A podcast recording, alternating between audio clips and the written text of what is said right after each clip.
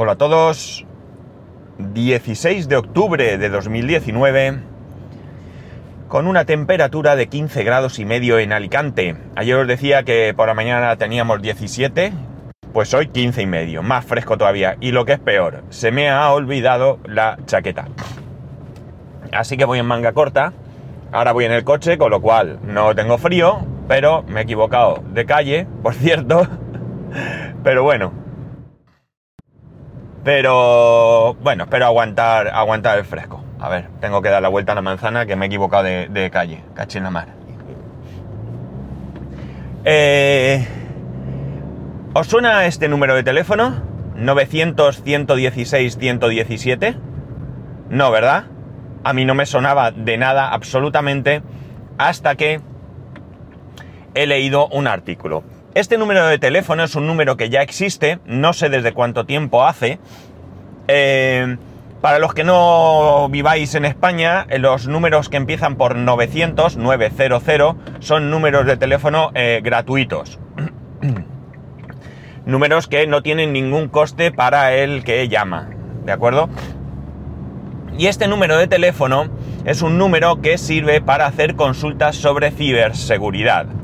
Es decir, si recibimos un mensaje, un correo electrónico, un SMS sospechoso, alguna web rara, eh, bueno, pues todo este tipo de cosas eh, que, pueden correr eh, o que nos pueden poner en duda de si podemos correr algún tipo de riesgo para nuestra seguridad o la seguridad de nuestros datos o nuestras cuentas o lo que sea, ¿no? Nuestro dinero, etcétera. Insisto, desconocía absolutamente la existencia de este número de, teléfono. Eh, no de este número de teléfono, desconocía absolutamente la existencia de este servicio. Y la noticia salta porque realmente eh, creo que no me hubiese enterado nunca porque va a cambiar la numeración. Eh, ya sabemos que, porque esto sí que es en, alrededor del mundo, que hay algunos números de. algunos servicios, mejor dicho, que, que, se acceden vía teléfono, que disponen de un número corto, generalmente un número de tres cifras. Probablemente el más conocido sea el 112, el servicio de emergencias es el teléfono donde tú para ante cualquier duda, o sea, ante cualquier emergencia, si tienes duda, llama a ese número.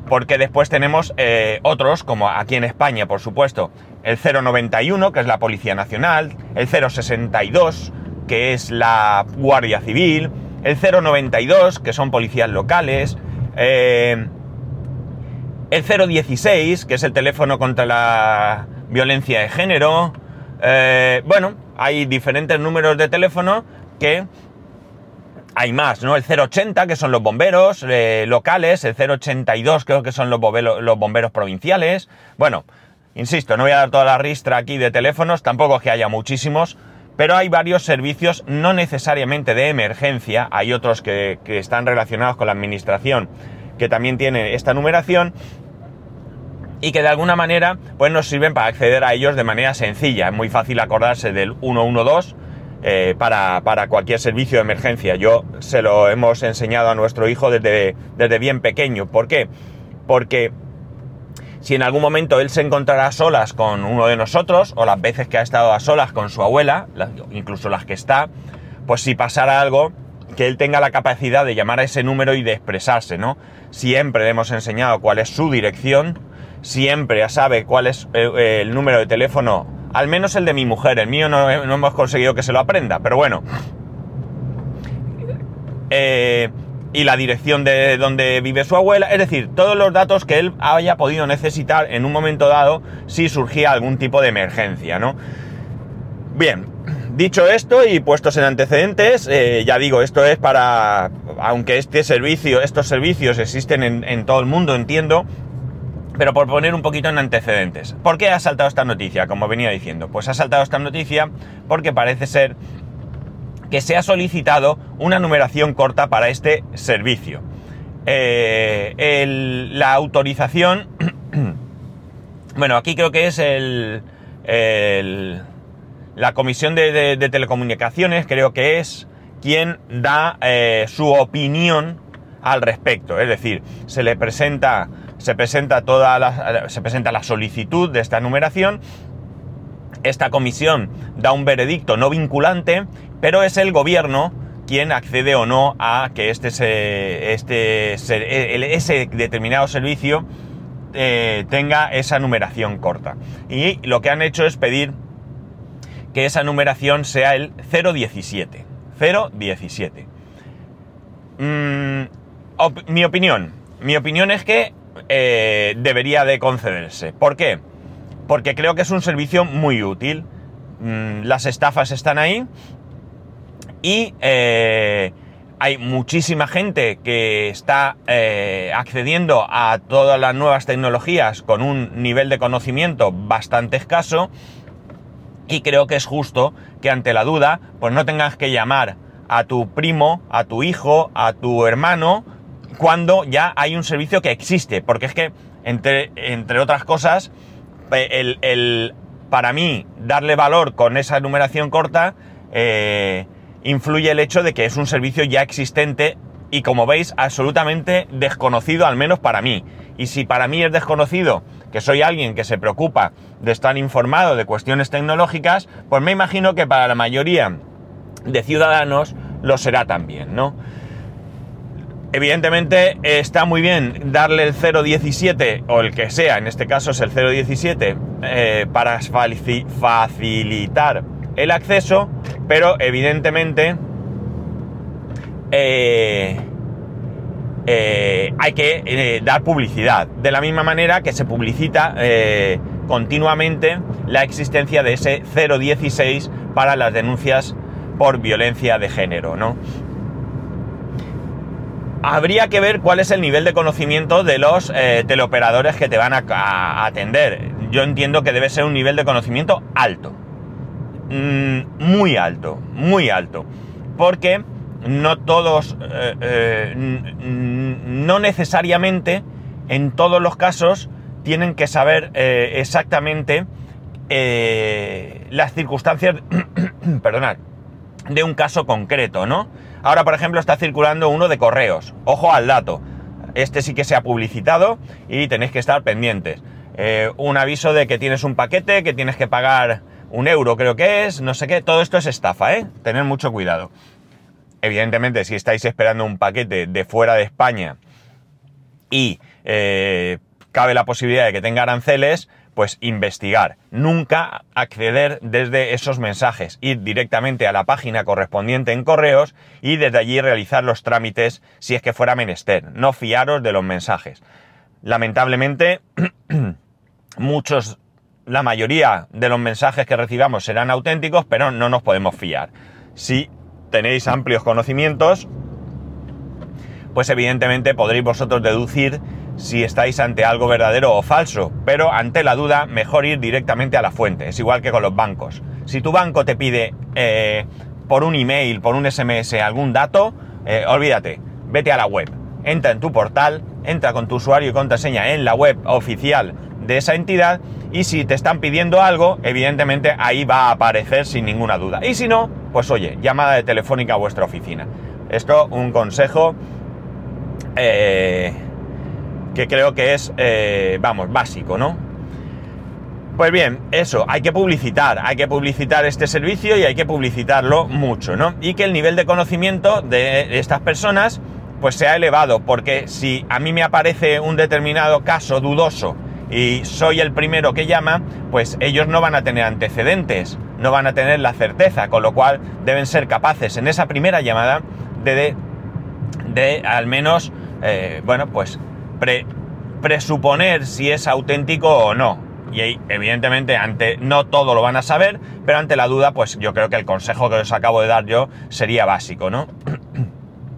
Claro, para muchos de nosotros que estamos acostumbrados a la tecnología, que nos movemos libremente, que con una soltura bastante amplia y demás, pues todo esto suena a chiste. Pero imaginar todas aquellas personas, y no necesariamente hay que incluir mayores, ¿eh? porque yo eh, recuerdo trabajo en una universidad y hay chavales que son nulos tecnológicamente hablando, es increíble, pero es así, ¿eh? y, Y por tanto, eh, este, este servicio es útil para todo el mundo. Es un servicio que yo creo que eh, nos puede o puede, de alguna manera, ayudar a parar estas, este tipo de, estafas, ¿no? Evidentemente, las denuncias, la actuación de los cuerpos y fuerzas de seguridad del Estado, y todo esto son eh, imprescindibles, pero evidentemente eh, cuanto menos, cuanto, cuanta menos gente caiga en todas estas trampas, pues más fácil es que llegue un momento en que decaiga el uso de este tipo de fraude, ¿no? Imaginar que el phishing, todo el mundo, al 100% de la humanidad, conociera su existencia y su funcionamiento y nadie cayese, pues al final nadie trataría de engañarnos mediante este sistema, ¿no? Eh, esto evidentemente es una, utopía, pero al final, eh, bueno, pensar en estafas que se han realizado a lo largo de la historia en los últimos años y que hoy en día ya no se oye hablar de esas estafas. El timo de la estampita, pues todavía hay gente que cae con el timo de la estampita, pero bueno, es gente eh, en un número muy, muy, muy, muy, muy, pero que muy bajo, entiendo yo. O al menos, desde luego, pocas noticias se ven al respecto. Creo que todos ya estamos eh, aleccionados con respecto a ese tipo de fraude. Por tanto, eh, la cuestión es que tenemos que ser cuidadosos, pero que una ayuda externa, pues no está mal, no está mal. Y como digo, si esto no es un servicio que vaya a ponerse en marcha. 900, 116, 117, ya existe.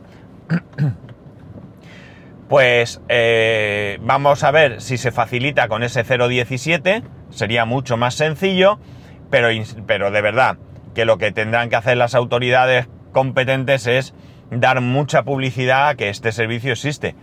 Quizás haya habido alguna campaña, o por televisión o en medios escritos o radio o vallas publicitarias, pero desde luego jamás, jamás lo había visto. Y si alguna vez lo he visto, desde luego lo tenía totalmente borrado de mi memoria, con lo cual tampoco esa, esa publicidad que le hayan podido dar, si es que lo han hecho, ha sido eficiente porque yo ni siquiera me he enterado.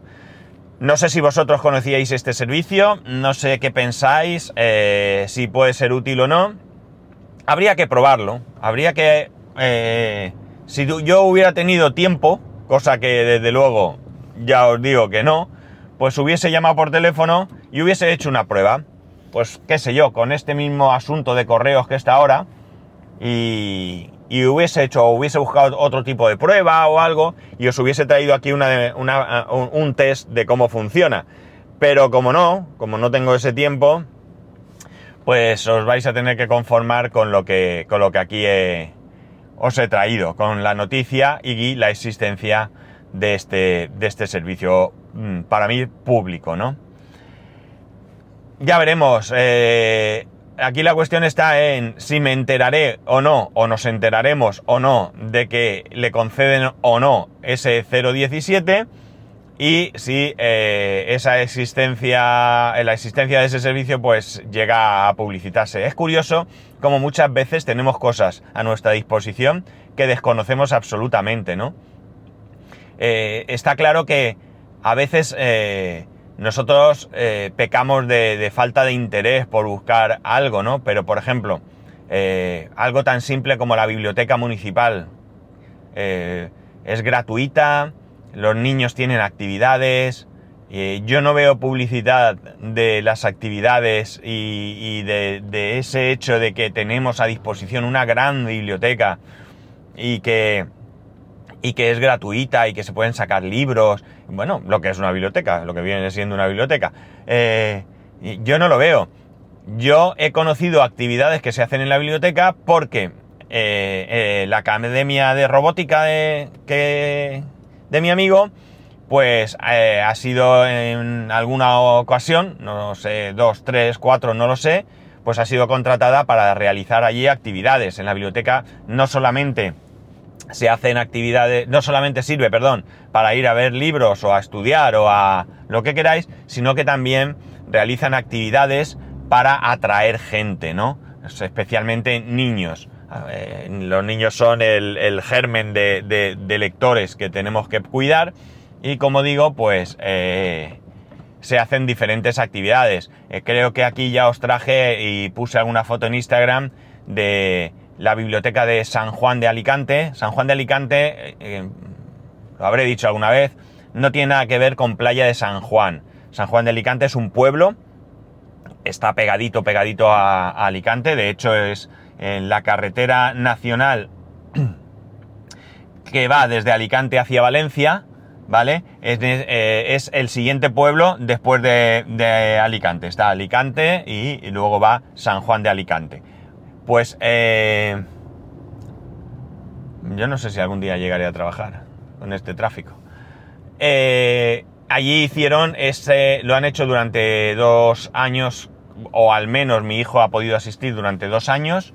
No es necesario residir en el pueblo, de hecho nosotros no residimos en el pueblo, no estamos empadronados en el pueblo, ni residimos en el pueblo, nosotros residimos en Alicante y eh, él ha podido asistir y allí se hace, como digo, eh, eh, talleres de creación de juguetes con cartón, cartón, tela y demás, han hecho algunas cosas súper chulas, ¿no? Yo he podido asistir a muchos de ellos y, se hacen cosas muy chulas. Eso, claro, atrae a los niños también a la biblioteca, porque ya que están allí, pues ven que hay libros, entonces les explican los papás, mira, aquí podemos llevarnos algún libro, mira, pero si es de cuentos. Y eso puede fomentar el, interés de los niños hacia la lectura. la cuestión está en que eh, eh, muchos servicios, pues me da la impresión de que no se eh, publicitan lo suficiente. Y es una pena porque al final la sensación que tenemos es que no se hace nada y no siempre es verdad, no siempre es verdad. En fin, ¿conocíais el 900, 116, 117, ciberseguridad? ¿No? ¿Sí?